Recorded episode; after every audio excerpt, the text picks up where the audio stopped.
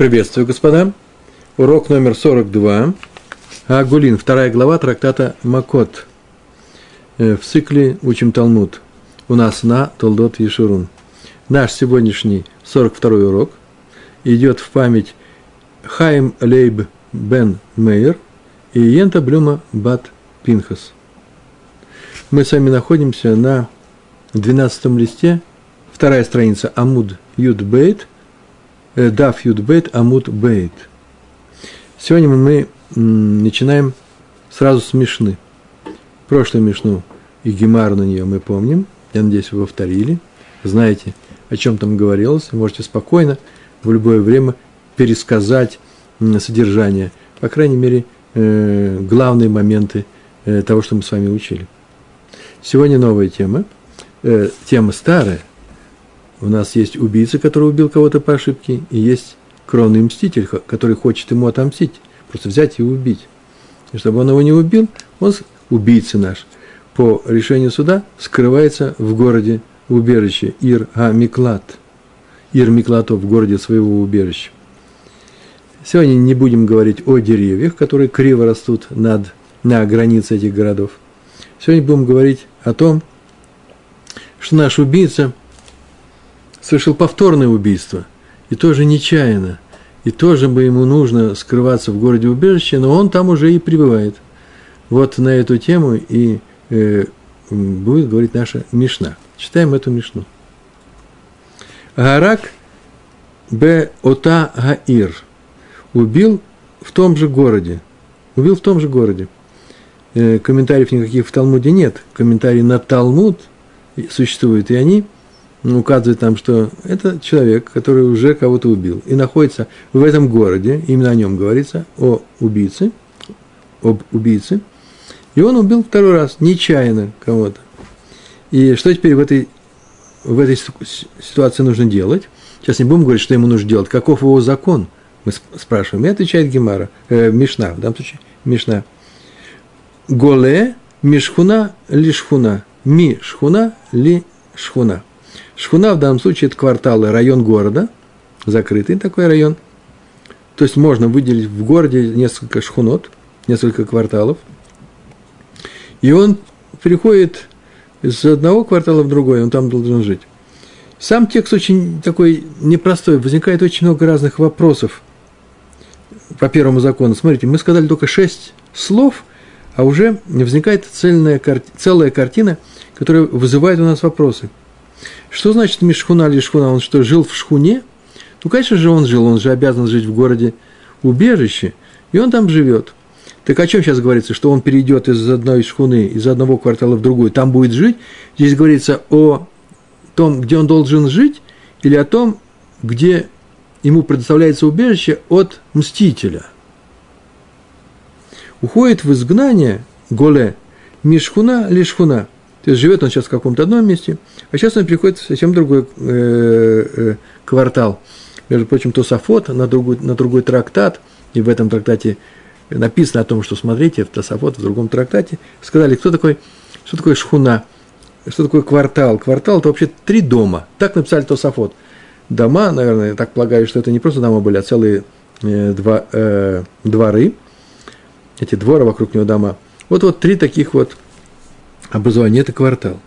Но нет, самое главное. Главное, э, что э, он уходит в другой квартал этого города, но не бежит в другой город убежище. Вот что самое главное. Если он был в этом городе, где он уже находится, этот город его убежище, простой человек, еврей, он теперь, согласно этому закону, этим шести словам в Мишне, он не бежит в другой город, он переходит из одного квартала в другой, достаточно. Город остается тот же самый. Некоторые пишут, что не просто так написано, что убил в этом городе.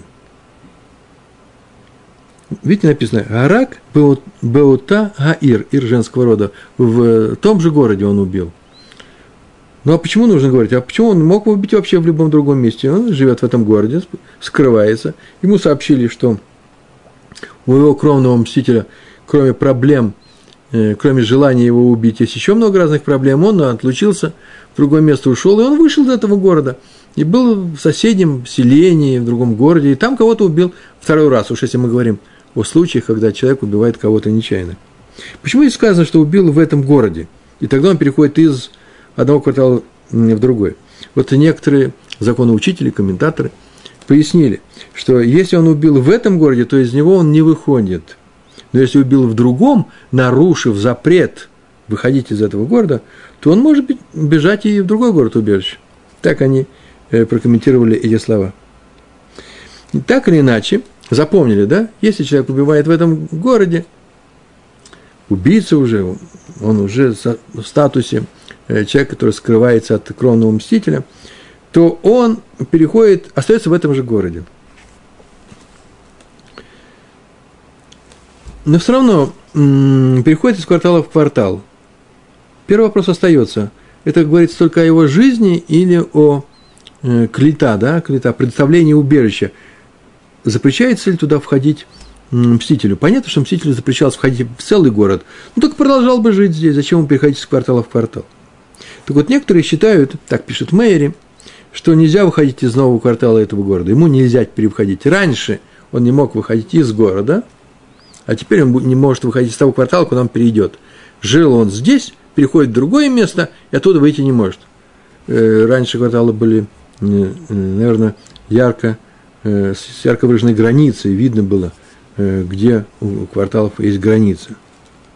Наверное, да, если мы говорили о границе, настолько четко написанной для города, что даже видно, где дерево стоит, куда оно склоняется.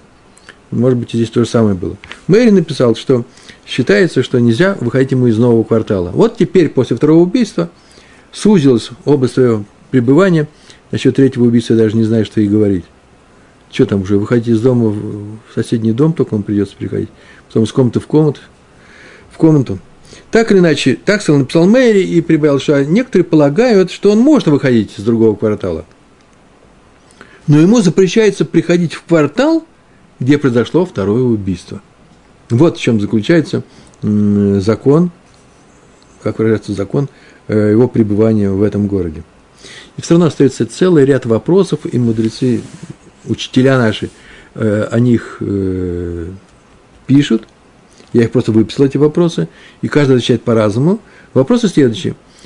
Вопросы к этой части Мишны, вот к этим шести словам. Может ли убийца убить мстителя? Видите, переходим от того, где ему жить, к тому, кто его может убить. У него же есть мститель. Может ли убийцу убить мститель, если этот убийца вышел из квартала убежища, куда он перешел? То есть разрешается ли ему убивать в этом городе, город убежище? А из этого квартала он вышел, можно ли его убить? Только там он должен сидеть. Ну, мы сейчас только сказали, что есть такое мнение, что он не должен выходить из этого квартала. По этому мнению понятно, что он его может убить. Мститель может войти в город и убить его. Да, у нас случай особый. Второй раз он убил кого-то, но может войти в город. Или говорится о том, что убийца обязан там только жить. Только об этом говорится. Это первый вопрос, вернее, два. И второй. Если мститель может его убить вне этого квартала, предположим, да, сказали, может он убить. Очевидно, что теперь живи в таком-то квартале. Раньше мститель не входил в этот город, теперь он войдет. Ему разрешается здесь э, после второго убийства пребывать. И он тебя может убить, если выйдешь из этого квартала. То о каком мстителе говорится? О втором или о первом? Ведь он уже совершил два убийства. Ни одного того же, того же человека. Это разные люди. Возможно. Есть у него первый мститель, есть второй. У них что, разные статусы? Первый мститель его ожидает вокруг города, а второй мститель ходит по городу и рыщет вокруг квартала. Так это надо понимать. И тоже по-разному отвечают. И уж совсем, чтобы э, для красоты, для гармонии всей картины, еще вот такой вопрос возникает. А от какого убийства его искупает смерть первого священника? От первого или от второго? Может, только от первого? На нем два прегрешения. Однако пора, одно искупление – так или иначе, на вопросы эти отвечают по-разному, очень интересно отвечают. Э, мы переходим ко второй части, а потом эти две части объединятся. Вторая часть не менее загадочна. В ней только пять слов. Но она совершенно фантастична. Смотрите, читаем. У Вен Леви Голе Меир Леир. Вен Леви – это Бен Леви. Левит, человек Леви, да – из колена э, э, Леви, Голе уходит Меир Леир. Если человек не Леви, и он живет в этом городе, никакого отношения к левитам он не имеет, и он сюда пришел только, чтобы дождаться смерти первого священника, э, Кугена Га Гадоль, и тогда пойти домой, и тогда его никто не может трогать, и он живет в окружении левитов, потому что было шесть городов, там тоже левиты жили, но это города именно убежища, мы их перечисляли. Есть еще больше 40, 42 города э, именно дан, даны для того, чтобы там жили левиты, члены коляна Леви, они там жили, и это их города. А что теперь с самим Леви? А если он убил кого-то нечаянно? Вот о чем здесь спрашивается. В первой части говорился человек, который уже живет в городе убежище, он там живет, потому что он убийца. И он убил второй раз. Куда ему перейти? Говорят, перейди в другой квартал. А теперь второй вопрос. Про Леви. Он живет в этом городе убежище, потому что по факту рождения он там живет. Это его город родной. И он кого-то убил. И если он кого-то убил, первый раз, не второй, первый раз он кого-то убил, он переходит э, Увен Леви Голе Меир Леир. А он переходит из города в город. Он не остается в этом городе. Он тоже житель этого города. Кровный житель этого города. А убийца не кровный, он гостить пришел. Надолго никто не знает, нужно узнать, как там со здоровьем у первого священника. Этот не Леви, второй, второй раз убил кого-то, переходит в другой квартал. А Леви, который живет в том же самом доме, в соседней квартире, он уходит в другой город. Так сказано у нас. Левит, живущий, левит это по-русски, да? На иврите нужно говорить леви. Живущий в одном из городов убежищ, убежищ, принадлежащих левитам, нечаянно убивший в нем человека, уходит в изгнание из этого города в другой город. Повторяем. Сейчас важное замечание скажу, почему не просто так повторяю, потому что надоел, наверное. Человек уходит, убийца, второй раз убил кого-то, он уходит в, из, э, э, из этого квартала. Почему? Потому что после первого убийства ему запрещено выходить из этого города, поэтому деваться ему некуда. Первое убийство все еще на нем. И он поэтому переходит э, в другой квартал. А Леви, который убил первый раз и живет в городе убежище, уходит в изгнание в другой город – Почему? Потому что до убийства ему не запрещено было выходить из этого города. У него другой статус. Только все дело, только в этом разница.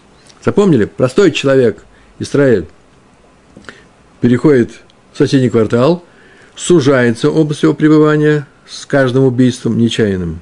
А Леви только начал всю эту э, историю, эпопею, он первый раз убил, но он уходит в другой город. Так же, как и наш э, простой еврей пришел в другой город, это не его город, он пришел после первого убийства.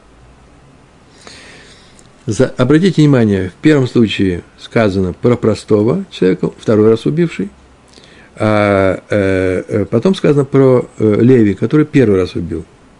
Здесь не говорится о э, Левите, который сделал повторное убийство. Живет Леви, который здесь живет в этом городе. Он жил в другом городе, он там кого-то убил, прибежал в этот город, согласно нашей Мишне, и теперь здесь живет. Он второй раз живет в этом городе. Э, он теперь, если убьет, не дай бог, третий раз, он бежит в третий город? Нет. Он теперь уже скрывается здесь как убийца. Не как житель, а как убийца он здесь живет. И выйти отсюда не может. И поэтому обычный Леви, который живет в своем городе и убил по ошибке, ему нужно уйти в город убежище. А если он не обычный Леви, а который повторный, то он переходит в первую часть нашей Мишны. Теперь деваться ему некуда, теперь ему придется уйти в другой квартал.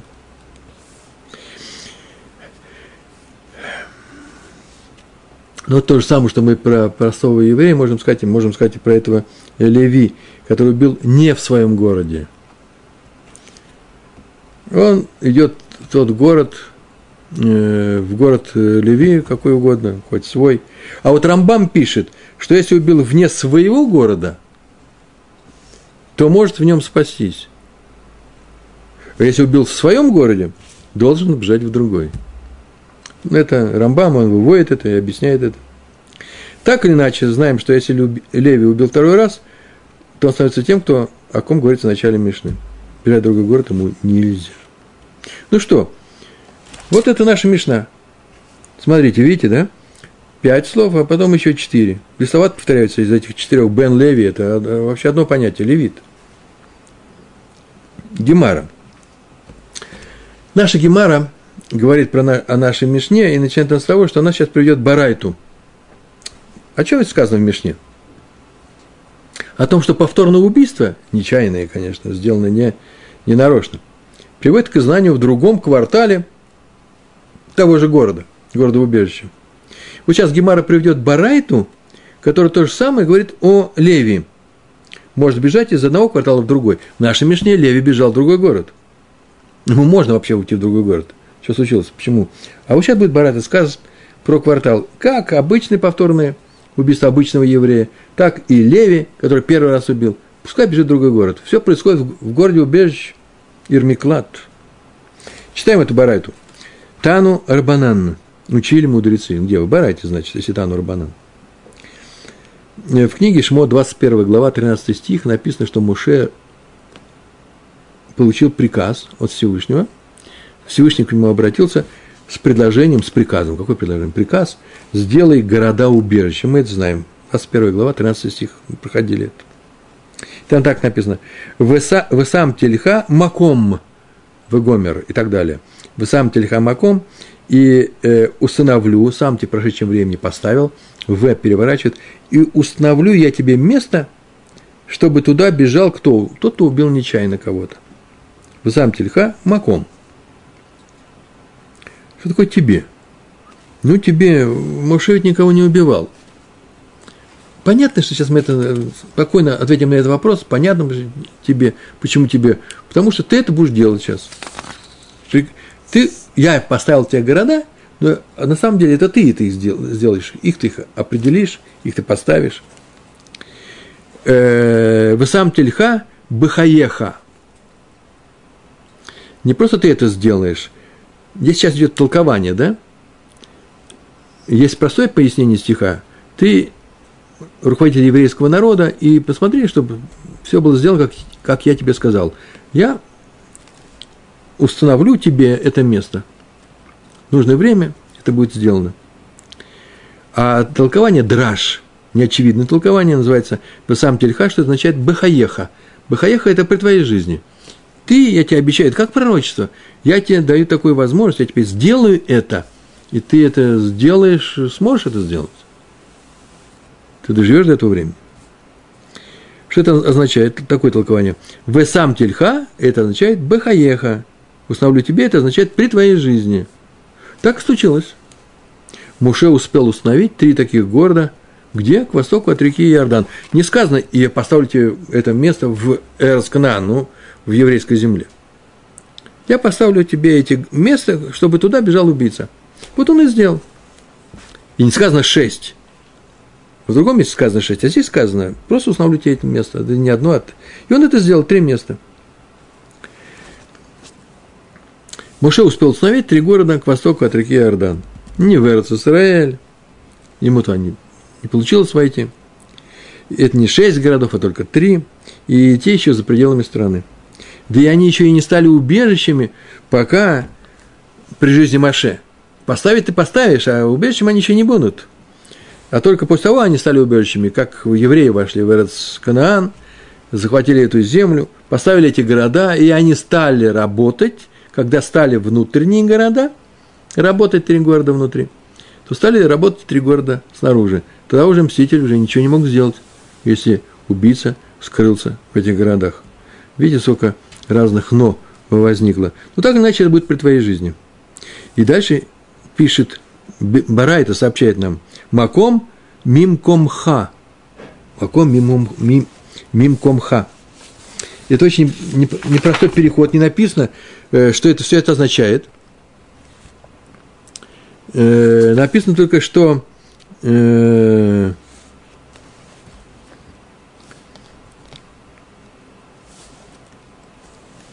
две вещи. Смотрите, как написано.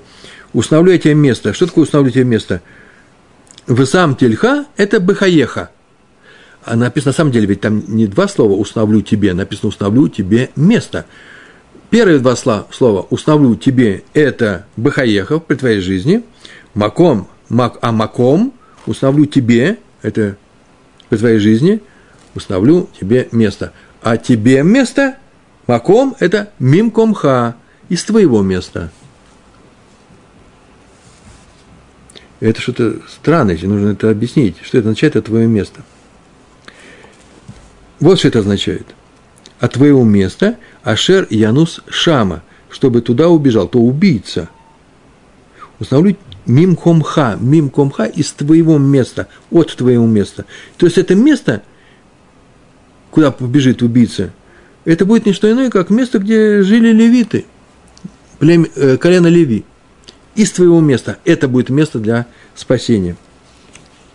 Э, колено Леви ставило шатры в стане, Маханаем, да, в стане еврейском, во все годы, 40 лет блуждания по пустыне. И вот в центре этого стана, этого Механаем, этого лагеря, стоял лагерь Леви. Лагерь в лагере. У каждого колена были свои, свои лагеря, а левиим, или левиты по-русски, стояли в центре, вокруг мешкана переносного храма. Вот это место будет не что иное, как местом убежища, местом убежищем, такое убежищем для всех, кто убьет кого-то нечаянно и будет скрываться от мстителей, переживет это в стане э, Леви. Муше был Леви, поэтому сказано – от Моше, он и был Леви, и от Моше потомки его были Леви, а от его брата Куганим пошли, а от Аарона. Вот это будет убежищем для убийц. Твое место будет убежищем для убийц. Вот что это означает. То есть мы видали, что есть три слова. И установлю, установлю тебе, а потом тебе место. Два э, два толкования. Первое дроша, установлю тебе, поясняет, что установкой города будет занят именно Маше, пусть частичная, пусть не до конца он доведет все это. А вторая дроша, толкование неочевидное, место, э, э, тебе место, это означает, место для убийц будет находиться в стане левитов. Договорились? Ну, вот такое два, два таких толкования на три слова «бесамти», «льха», «маком», на три слова э, Торы. Э, но на этом не останавливается э, Барайта, она продолжает. Меламед ше... А, она поясняет просто то, что сейчас рассказывал. Меламед шагаю Исраэль, Маглин, Бамидбар. Точка. Меламед – этот стих учит, Меламед учит, Ше Гаю Исраэль, что евреи – Маглин, Маглин получали убежище или приобретали, уходили в убежище, что Бамидбар. Также и в момент блуждания, и в период блуждания по пустыне. Все это было э, у них тоже, как в Израиле. Они тоже были нечаянные убийцы, иногда встречались, и там тоже был э, э, место для их спасения, прежде чем они вошли в страну. Ну, здесь нужно уточнить, все это комментарий было, а теперь сама Барайта об этом говорит. Легейхан Маглин, и где давали убежище, или где брали убежище, где они получали это убежище период блуждания по пустыне. Ведь еще не было городов-убежищ, и вот об этом сказано то, что мы сейчас это вывели. Э, Лемахане, э, э, это все было, не, не иначе. Где это было? Лемахане левия, левитство, так это можно перевести, да, слово сейчас сочинил, в лагере левитов. Левия.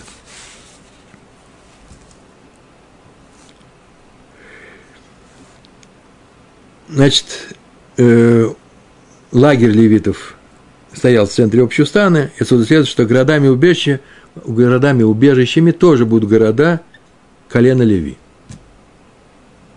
Это уже не очевидная вещь. Вот из этих двух дрошот, толкований трех этих слов, и установлю эти место, мы выучили сейчас только два закона. Первое. В пустыне тоже были города для убежища, не города, а место убежища для убийц. Это был стан левитов. И в стране будут э, эти убежища, а это будут города, принадлежащие левитам. Мимкомха от твоего места там, где живешь ты и твое колено. Ну, вот выучили, а Барета продолжает и говорит такую фразу «Микан Амру». Отсюда мудрецы вывели еще один закон. Сейчас только мы вывели два, да? Первый закон был, ну, закон факт такой, что э, э, во время блуждания по пустыне скрывались у э, колена Леви. И второе, что когда в Израиль, в страну Израиля войдете, будете скрываться в городах, принадлежащих левитам. Отсюда еще один закон выучили. Микан Амру. Какой закон? Бен Леви Шегараг. Вот наша тема. Бен Леви – это левит, сын левита, это в данном случае называется, да? Кто, у кого папа Леви, тот и сам Леви, если он еврей. Если сын этот происходит от отца Леви и матери еврейки. Левия, вот это вот левитство, и каюна, и кугенство происходит по отцу. Как и все остальные колена, колено определяется отцом. А еврейство, принадлежность, принадлежность нашему народу, определяется матерью. Бен Леви Шагарак, Леви, который нечаянно убил человека в городе убежище, почему добавили эти слова, потому что в нашей Мишне так, такие слова есть. Голе, э, Мипалок ли, э, э, мипелок ли фелех. Ли пелех. Пелех – это квартал. Знаете, что Пелах – это вообще-то непростое слово. Пелах – это и квартал, и город, и страна. Раш пишет страна, кстати. Все остальные объясняют, что не может быть целая страна. Ну, район какой-то большой, где несколько городов. Поэтому, скорее всего, город. И поэтому так говорят, голые, Леви, который убил кого-то в городе убежище в своем левитском городе, Голе, ми пелах лифелах. Почему лифелах, а не липелах? Ну, такое, так, таковы правила еврейского языка. Он уходит из, в изгнание из одного города в другой город. Видите, что мы вам обещали? В нашей Мишне было сказано, что простой еврей, убивший в городе убежище какого-то другого человека, переходит в другой квартал, а Леви, который живет в этом же городе, бежит в другой город. А у нас Барайт очень интересно что уходит в другой город, и продолжение есть. Гуле ми пелах лифелах, в им гала ле филко, ле пелах шило, да? А если он у левит гала ушел в изгнание в свой город, уже ушел именно в свой город, то его город дает ему убежище. Пилко, э, колату – вот чего нет в нашей Мишне. Как в Мишне сказано, что Леви уходит в другой город, в отличие от простого еврея, который остается, меняя кварталы в этом же городе. А тут сказано, что да, уходит в другой город. Но если он пришел в, в свой город, остался в своем городе, прибежал в свой город, если убивал где-то снаружи, э, кого-то нечаянно убил, то город ему дает это убежище.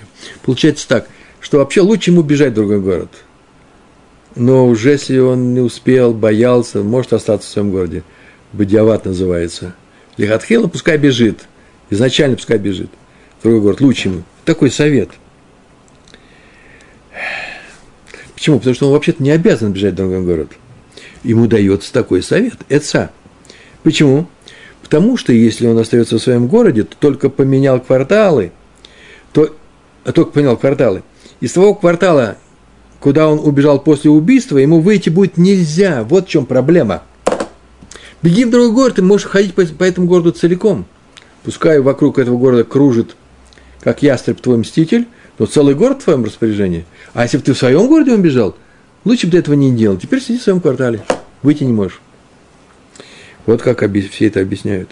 Если он спасся в другой город, он может спокойно по нему перемещаться. Это написали Тософот, объяснили – Откуда это взяли? Они из первой части Мишны для Леви это объяснили. Впрочем, есть такие, которые не согласны с Тософоты, и говорят, по мнению некоторых, так можно сказать, оставшись в своем городе, он тоже может перемещаться по нему, кроме того квартала, где совершил убийство. Итак, есть два мнения. Если Леви ушел другой, обычный еврей не может перейти из этого города, ему запрещается уходить из этого города, если он уже убийца. Второй раз убил – сужается твоя область твоего э, жития здесь, в этом городе, проживания. А Леви, у которого ни, никакой узости не было, он, просто это его личный город, он бежит в другой город. Но может остаться и в этом. Если он бежит в другой город, может ходить по нему. Если остался в этом, по нему ходить не может. Теперь он может ходить только что, только в этом квартале быть. И некоторые говорят, что мститель теперь можно войти в этот город. Это первый мститель для Леви, он первый раз убил. И он теперь, для него Ирмиклад – это тот квартал, в который он убежал, в своем родном городе. Если бы он ушел в чужом, но не в родном, а в том, в котором он жил, до убийства. Если бы он ушел в другом, он ничем не отличался бы от любого другого еврея. А в своем, зря ты это сделал.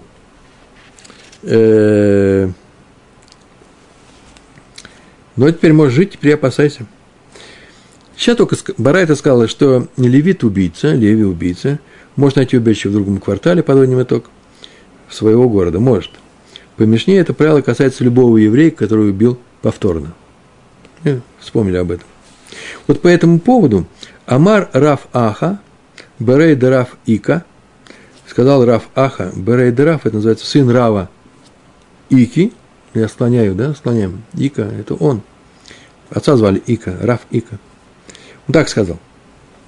Майкра, какой стих об этом, этому нас учит? Кто сказал о том, что это, э, что леви, левый убийца может остаться в том же квартале своего города. Кто сказал об этом? Так сказано. Написано в Бамидбар 35 стих уже, там был 35, 35 глава. У нас там был 21 глава, 13 стих, это 35 глава, 28 стих. Там так написано. Ки баир миклато ешев. В, потому что в городе своего убежища будет жить. Вот в городе своего убежища вообще-то их не надо было писать.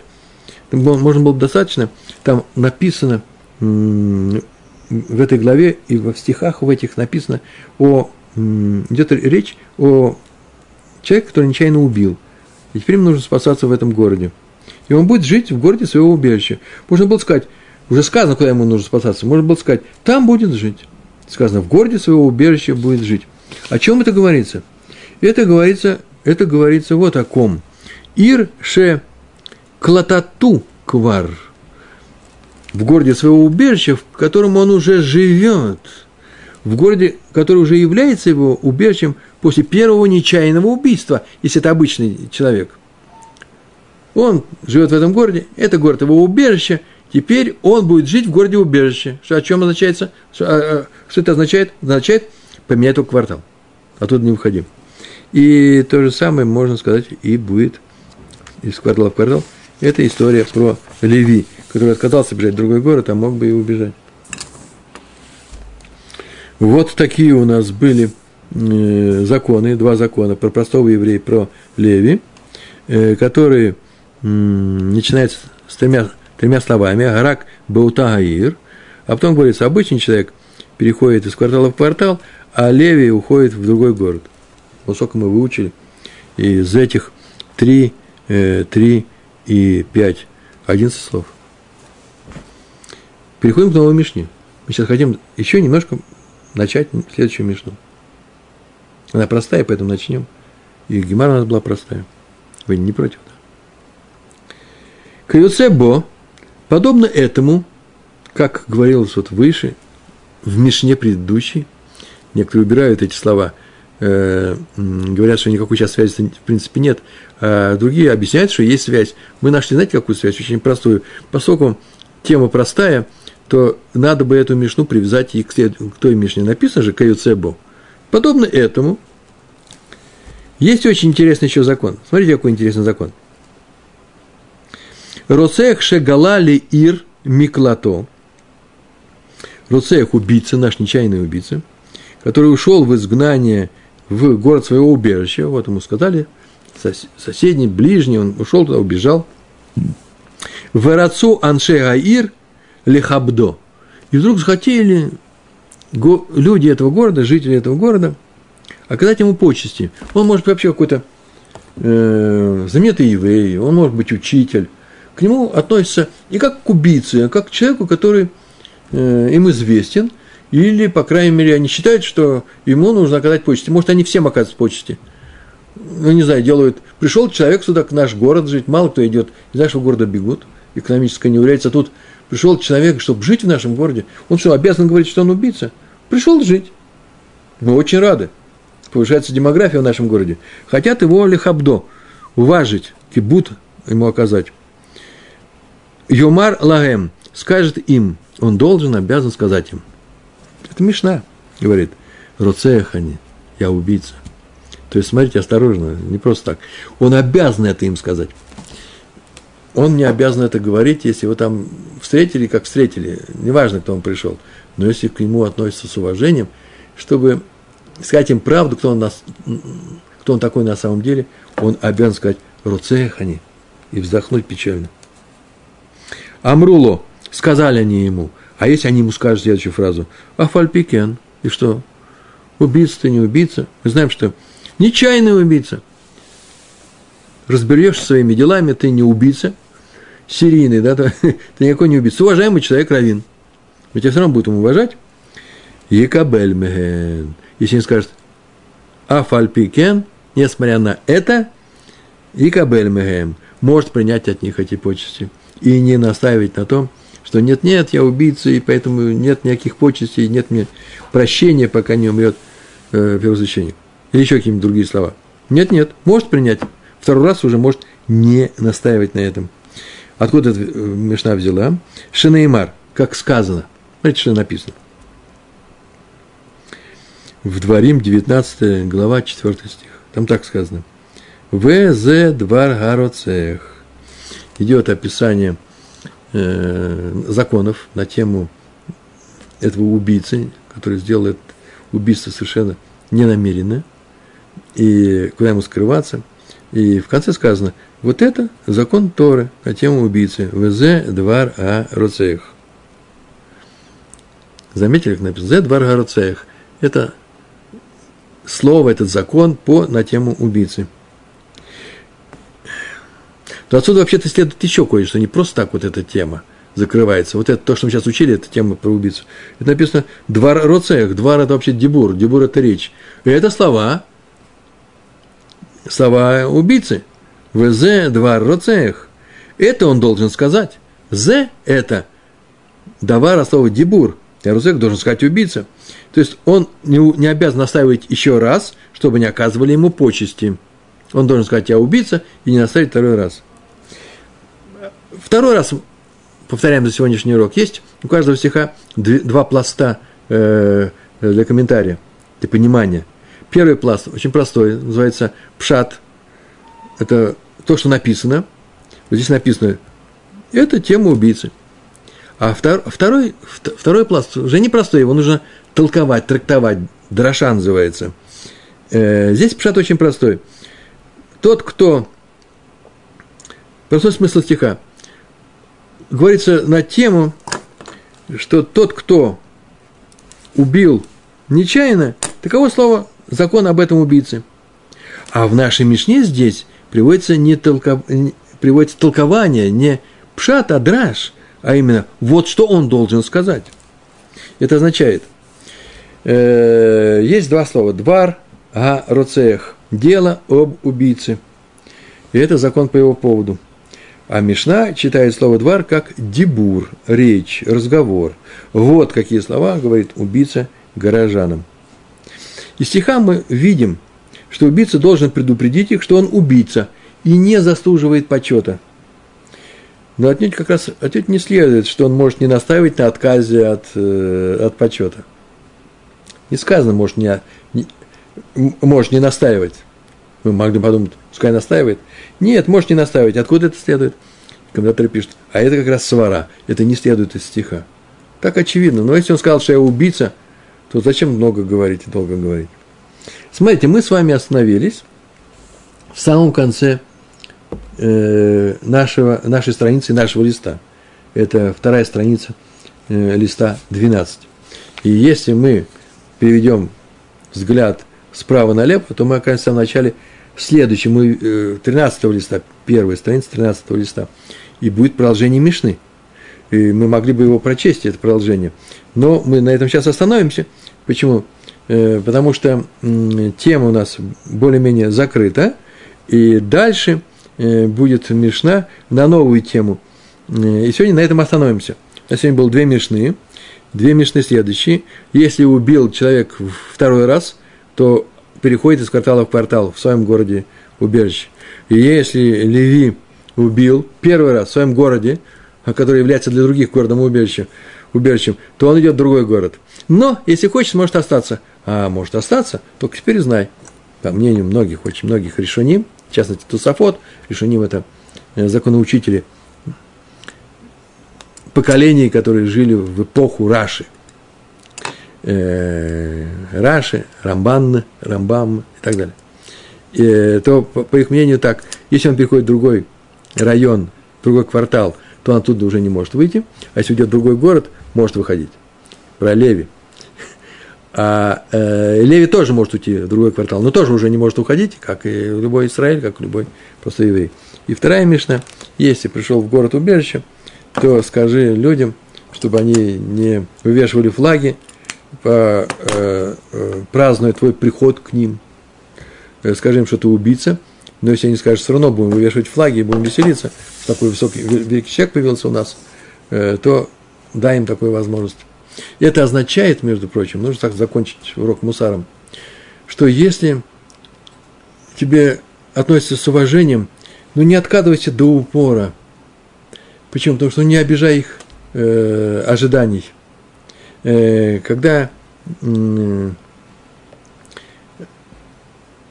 Раф Ильяшев приходил навещать семью, поздравлять их с праздниками, уже будучи очень старым человеком, и они жили на верхнем этаже – поднимался перед Новым годом, поднимался по ступенькам, э, тяжело вздыхая, в окружении своих учеников, шел до самого верха, то люди знали, кто это пришел, и выходили и ставили стул ему, чтобы по дороге он отдохнул. И он на каждом пролете садился на этот стул, вздыхал и шел дальше. И ему было тяжело, на самом деле, и садиться, и вставать. Старику тяжело подниматься с этого места. Уж лучше бы они его не трогали, он шел бы, не садясь, э, поднимался наверх. Но он садился. Почему? Чтобы не обижать этих людей, которые хотят его приветствовать, хотят сделать ему хорошее дело. Вот это примерно то же самое получается и у нас. Не обижайте других людей, дайте им себя, почтите и проявите уважение. Большое спасибо. Всего хорошего на сегодня. Шалом, шалом.